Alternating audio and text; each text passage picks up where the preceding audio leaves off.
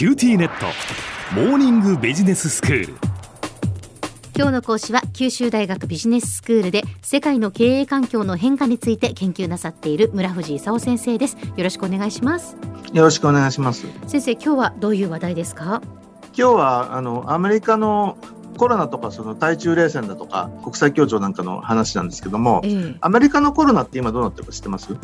ああ一旦あのワクチンなどでこう収束しましたけれどもまたなんか拡大しているっていうことですよね。そうなんですよ、え、あのアメリカはね第3波であの1月にね1日あたり30万人くらいで大変なことになったわけですよ、でところがその去年の12月くらいからワクチンを一生懸命打ってね、うん、でそのバイデンが就任した1月20日から100日の間に1億回打つぞみたいなこと言ってね。で、8月の初めまでもあの3、4億回くらい打ってるんですけども、はい、6月末にはね、あの1日あたり1万人くらいまで減ったんですよ。で、減った減ったって言って、あのマスク外していいよとかね、喜んでたら、残念ながらあのデルタ株があのアメリカにもあのすごい勢いでね蔓延してあの8月の17日で1日あたり21万人大変な数の新規感染者が出てるという状況になっているということですね。うん、でそういう意味ではそのバイデン的に言うとね夏にはもう集団免疫を達成しようというふうに思ってたんです。えーところが、6割くらいね、あの、1回目接種を、あの、やったのに、デルタ株はね、集団免疫を獲得するのに、6、7割じゃなくて、8、9割くらいはね、接種打ってくれないとダメだと。いうことで、で、今、あの、すごい勢いでね、あの、接種の義務化みたいなことがね、進んでて、で、日本は嫌だっていう人に無理強いしなみたいなこと言ってるでしょ？で、アメリカ結構ね、すごい勢いで無理強いしつつあるんですよ。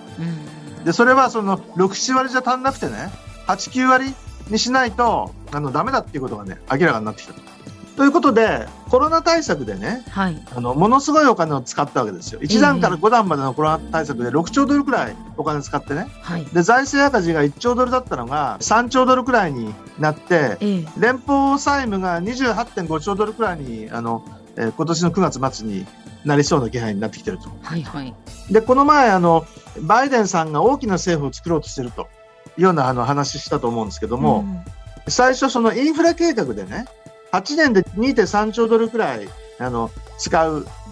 あの話をしてたんですよ。ところが、共和党はそんなの無理と。政府が大きくなりすぎるというんで大反対してね。ええ、だから増税も大反対ということで、あの合意できそうになかったわけですよ。うん、それでその民主党が何したかっていうと、じゃあ2.3兆ドルじゃなくて、1.2兆ドルでね、手を打ちましょうって言って、6月に1.2兆ドル分のインフラを8年で作るということを合意して、で8月であの上院を通した。で民主党が何してるかっていうとね、もうその増税で共和党と合意するの無理だからね、うん、その今までするつもりだった増税を諦めたわけじゃなくて、民主党だけのね、賛成で通そうということで、米国家族計画という社会福祉を大きくすると。これも共和党なんか、あの、大反対なんでね。うんその家族計画と、それから増税の、あの、企業増税、所得税増税、あの、国際炭素税の導入とかね、あの、そういうのを民主党だけの賛成で通そうという動きに出てきたと。うん、で、もちろん共和党は怒ってるんで、はい、これからどうなるか、まだ見通せないという状況ですね。で、それから、まあ、バイデンはトランプでやってたこと結構ひっくり返したんですけど、ええ、あの、一つ継続してるのがね、対中冷戦っていうね、もうアメリカ人みんなその中国嫌いになっちゃったんでね、あの、我々の覇権を脅かす連中だということで、中国はまず、バイデン的に言うと人権をまず強調するわけですよ。うん、ウイグルとか香港でね、ええ、人権を無視したことを中国政府がやってるというようなことをあの言い始めて、それから中国包囲網をね、日韓とかオーストラリアとかインドとかヨーロッパをあのお友達にしてね、その中国を包囲すると。一人だけじゃもう心配なんですよ。アメリカと中国の力がかなり近くなってきてね、も、う、の、ん、によっては中国のアメリカより強いという状況になってきちゃったもんでね、中国包囲網を作ってなんとかしようということになってきたと。それからそのアフガン撤退どうなったか覚えてます？どうなったかというと、そのもう撤退するっていうことですよね。うん、あのなんでそもそもアフガニスタンにアメリカ軍が行ったのか覚えてます、それはもう対テロということだったんじゃないですか。うん、対テロって言ってもあのニューヨークのええ、あの高層ビルに飛行機が突っ込んだと。い。う事件があってでブッシュがそれを見てこれは戦争だと。いうあの時から話が起こってるわけですけども、それをやったのがアルカイダのオサマ・ビン・ラディンだと。いう話になって、うんはい、であのアフガニスタンのタリバン政権にあのアルカイダのオサマ・ビン・ラディン出せと言ったところアルカイダとあのタリバン政権親しかったもんで嫌だって言ってね、うん、そんならあのお前んとこもう攻め入るぞって言って攻め入ったわけですよ。それで対テロ戦争で6兆ドルくらいあのお金を使ったと。そんなことやってるんでアメリカの財政は大変な赤字になってる。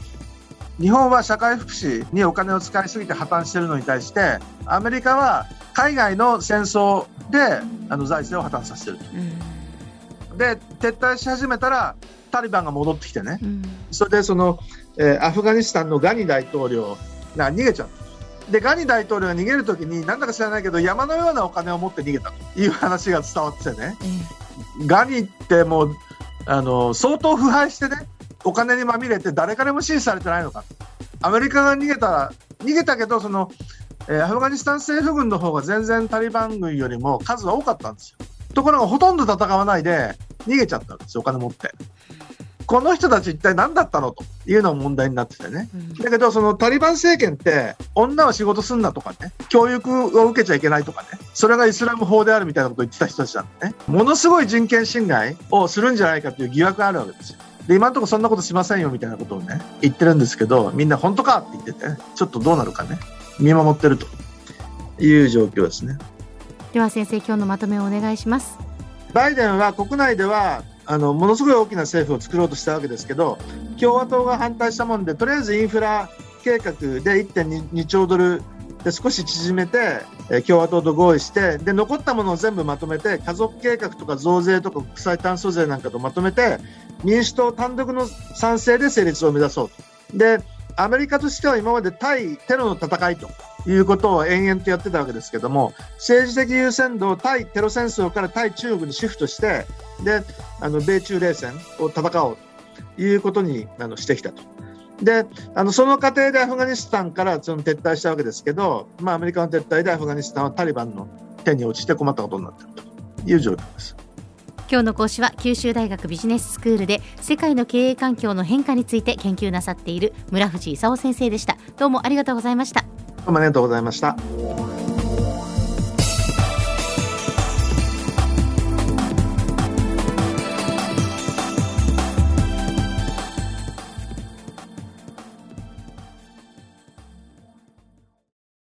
QTnet。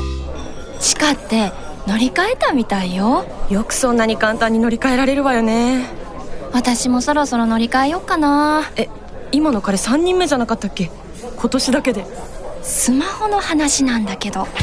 乗り換え簡単。格安スマホの QT モバイル。